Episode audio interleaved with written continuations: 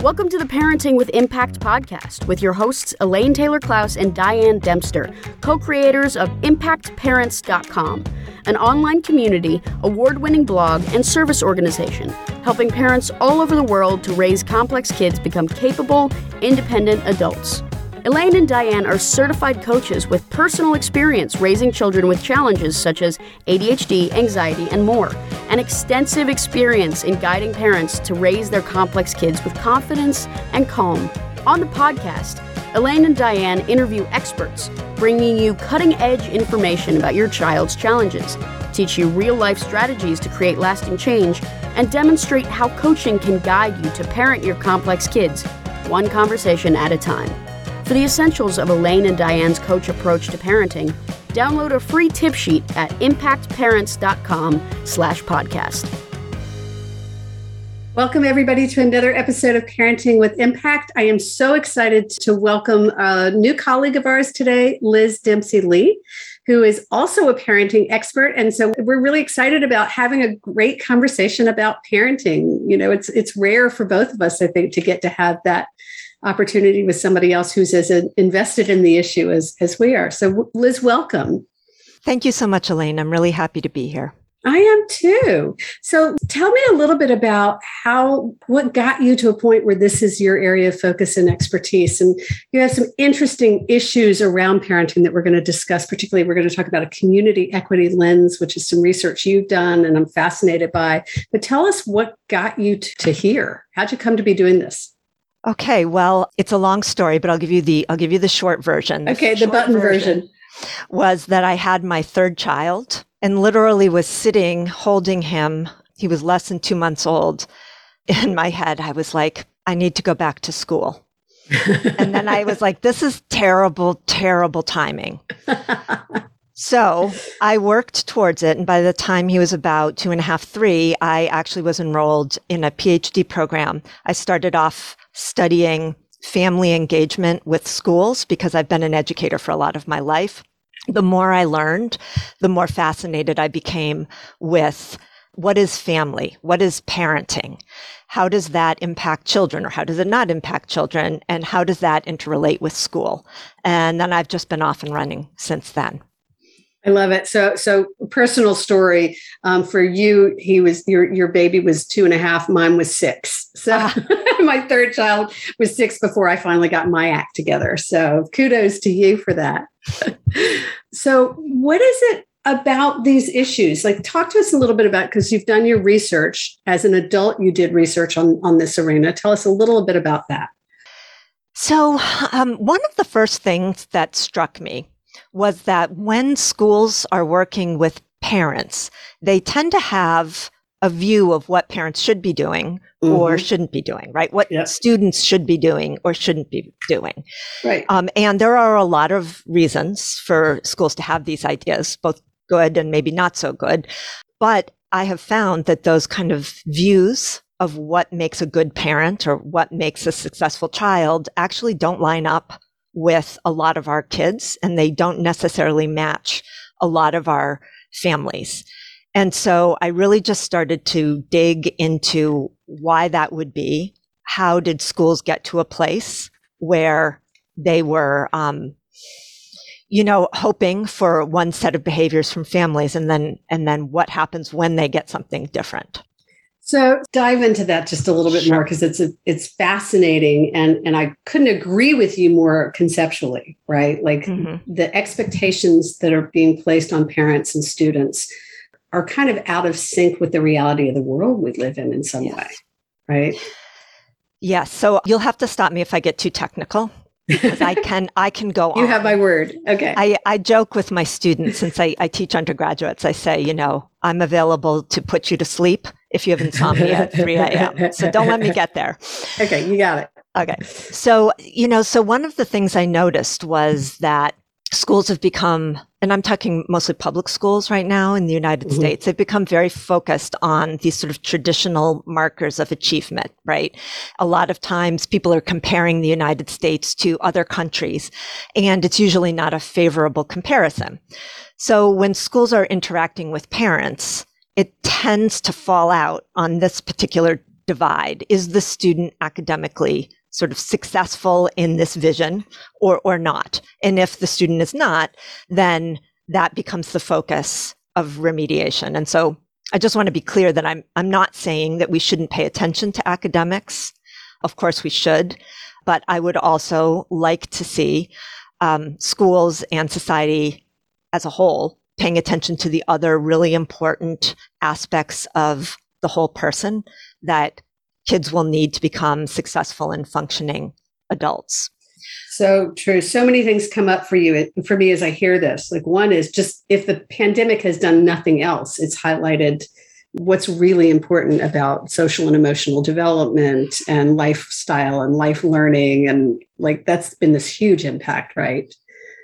Um, it's been go ahead, speak to that. And then something else came up too. sure.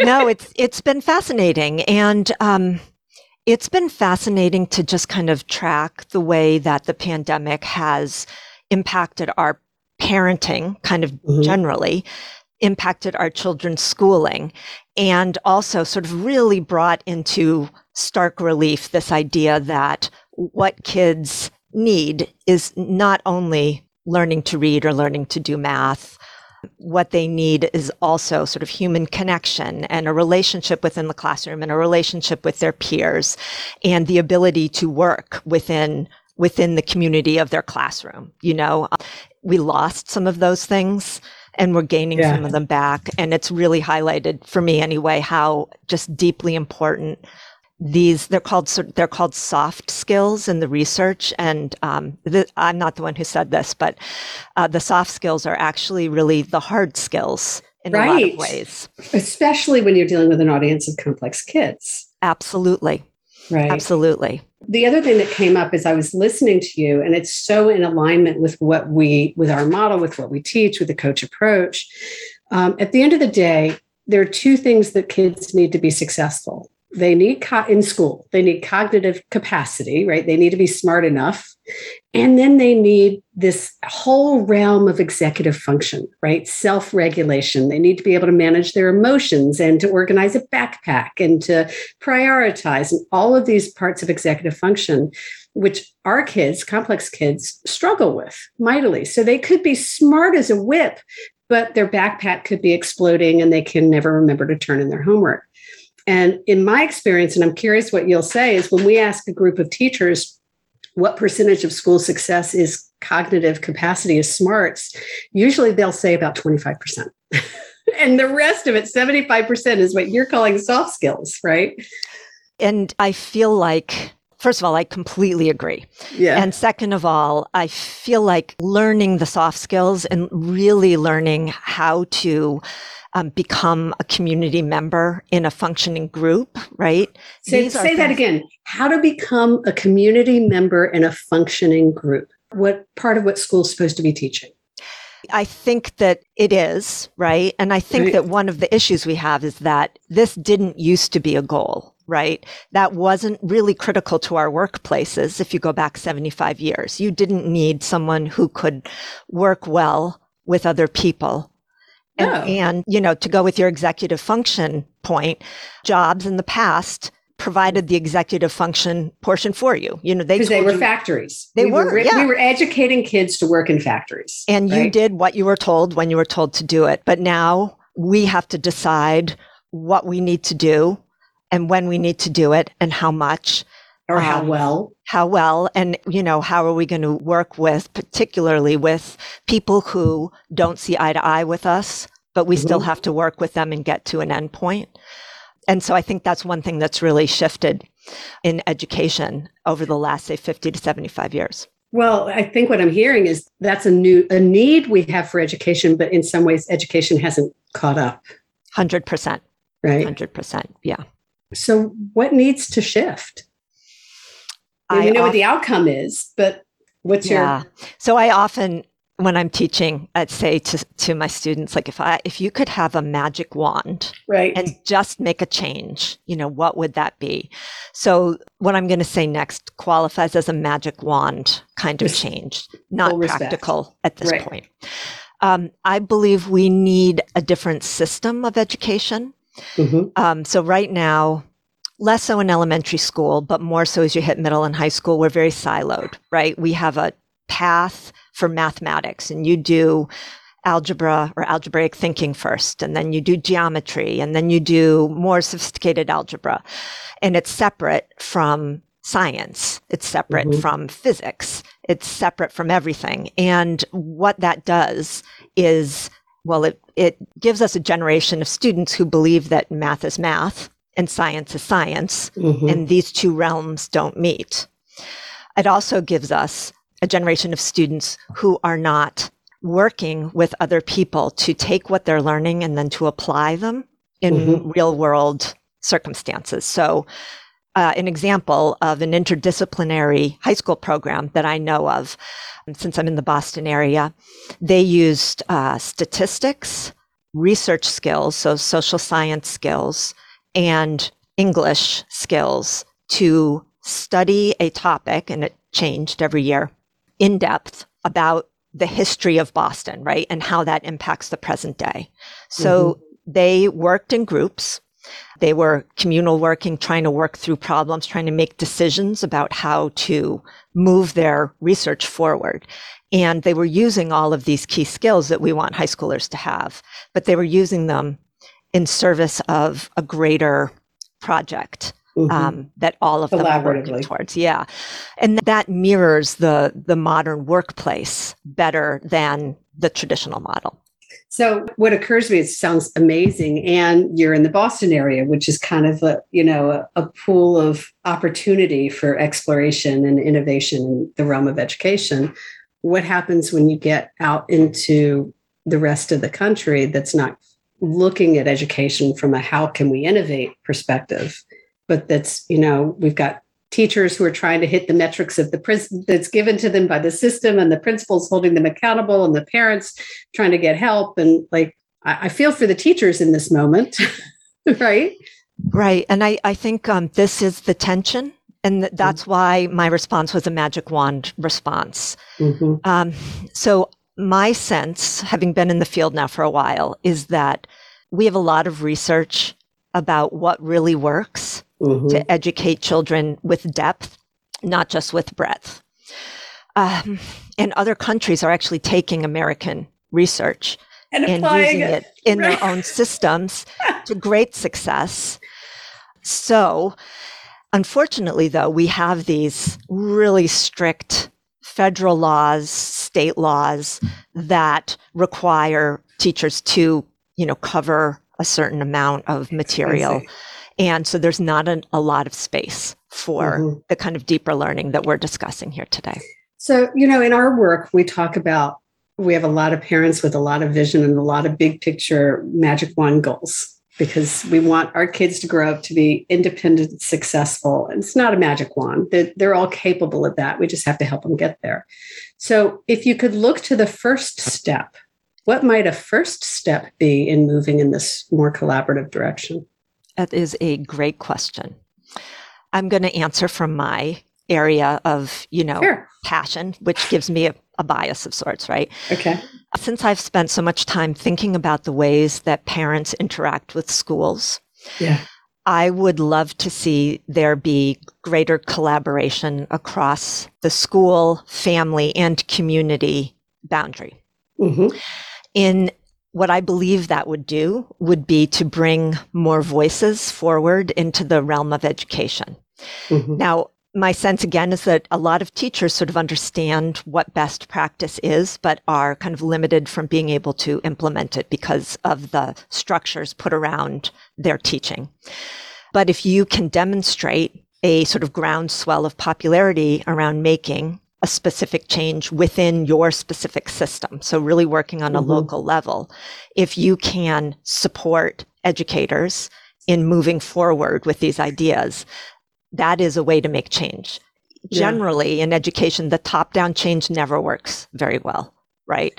And I'll say that given just the incredible diversity of the United States, um, parenting is different. What parents want is different. That it's really going to look different locally. I, you know, yeah. what's going to work outside Boston or in Boston is going to be really different than rural Texas, which will be different from Seattle. Yeah.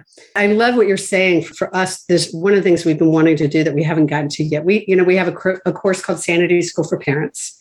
And then we have a, a course for called Sanity School for Teachers because we had so many parents who took the course who were also teachers who came to us and said, This is transforming my classroom. And what I want is to find a school who will do research with us on, like, take a third grade class and have all the parents and all the teachers in that community coming to a common language around a coach approach to, to empowering these kids to become independent, right? Oh, it's third or fourth grade class. Wouldn't that be amazing? It, it sounds incredibly exciting to be able to do that. Yeah. And so that's what I'm hearing is that it really happens on a local level. It's really getting very specific on one change at a time. And it's not trying to, to change the whole system, but changing the players within the system. Yes. And if I can add, yeah. um, since you have a focus on complex children, one piece of this that relates to complex kids that I've thought about for so long has been that because of the sort of the breadth that teachers have to cover, right? right? That has turned into, I don't know, let's call it sort of a model student. Like there is a kind of student that teachers need in order to be able to get all of this stuff done. And it doesn't match, I'm going to guess, even half of the kids in our classrooms, but it, right. it involves being able to listen for long periods of time, being able to sit still, being able to focus for long periods of time, even when they're young. And that I think just ties in with this idea of complexity for students because they, um, some students just can't do this. Or right.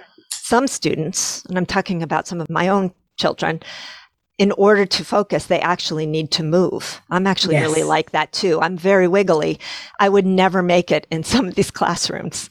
Never. Um, I was talking to a, a, mom today, one of my clients who is a, a physician um, grown adult physician with two teenage kids, right? Who finally realized now that she's probably got ADHD. And she looks back in her life, she changes jobs every three years. She needs to have multiple things to do. She likes to have variety in the work. Like, like she can go back and she's extremely successful as a physician. And she's able to do it by accommodating her own environment and finding workplaces that work for the way her brain works. I, I hear this. I hear this a lot, right? And sometimes when I'm working with parents, what I say is, your child is amazing. Mm.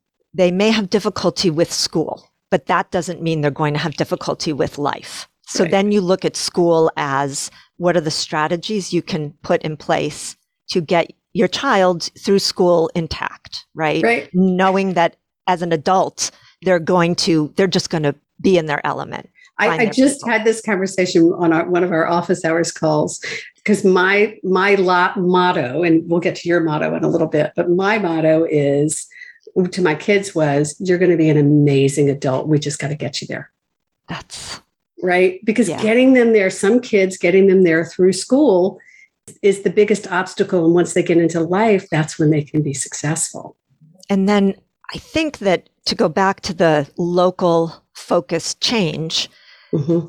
And again, I think this is not, this is nothing that would be surprising to many teachers, but to say the way that our classrooms are functioning are actually excluding a fair number of our kids. What shifts can we make, practical on the ground shifts can we make to make sure that our children are accessing the learning in a way that is most comfortable for them?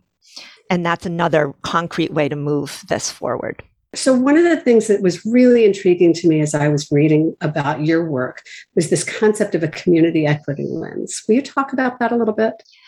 Sure. This actually came out of my dissertation research. Um, and in this, I interviewed parents. I did this face to face, but I also did a survey. And I found that parents with different backgrounds actually had very different visions of what mm. schools should be, right?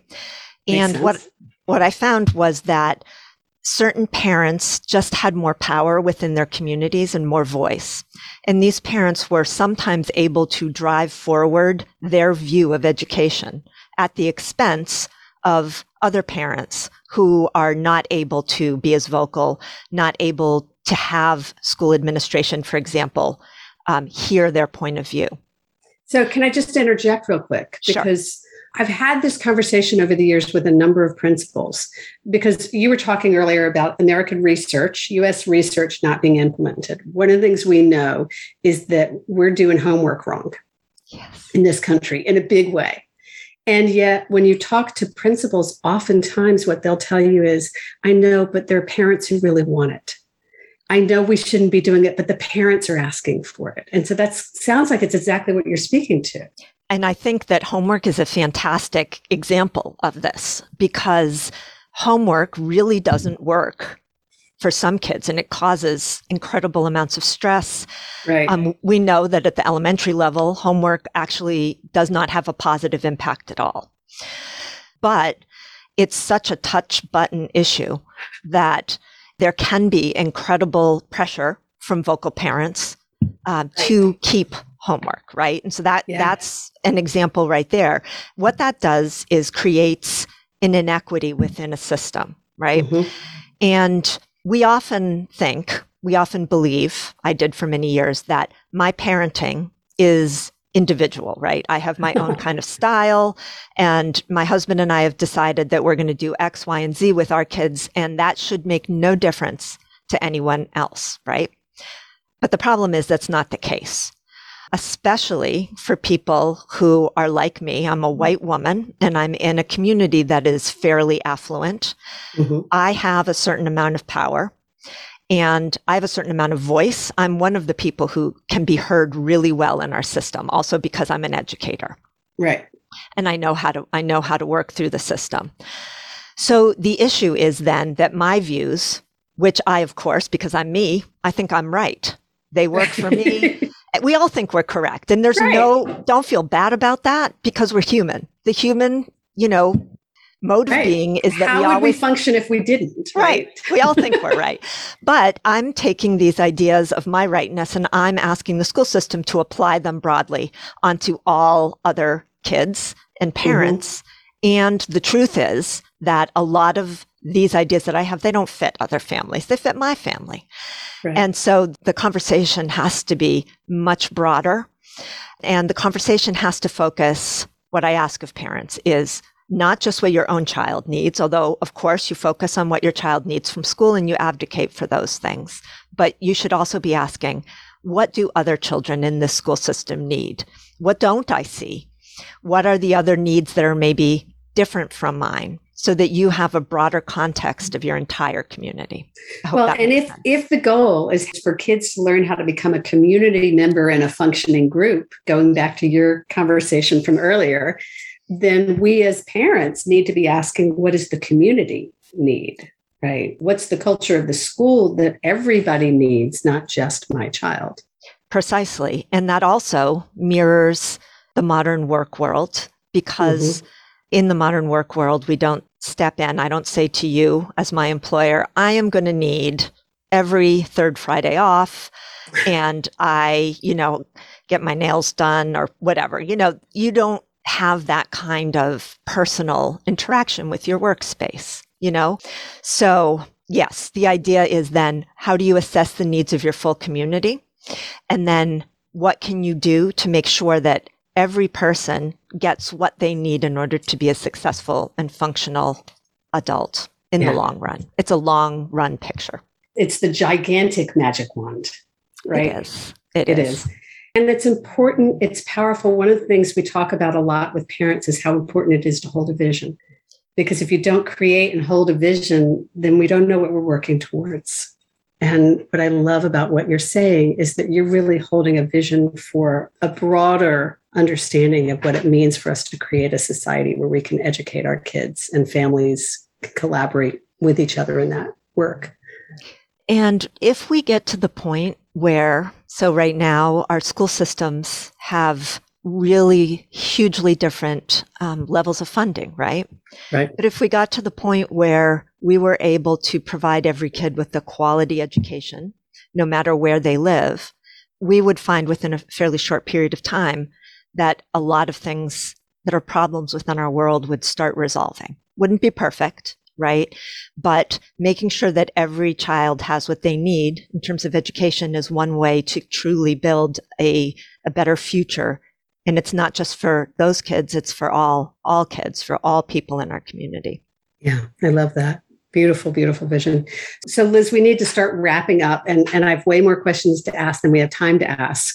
Just real quick, because I know it's going to be in the show notes. Where can people get in touch with you? Where can they find out more? Sure, I have a website and I blog fairly regularly. Um, so that's lizdempseylee.com. And again, it's in the show notes, so you can find out more about her there. Thank you.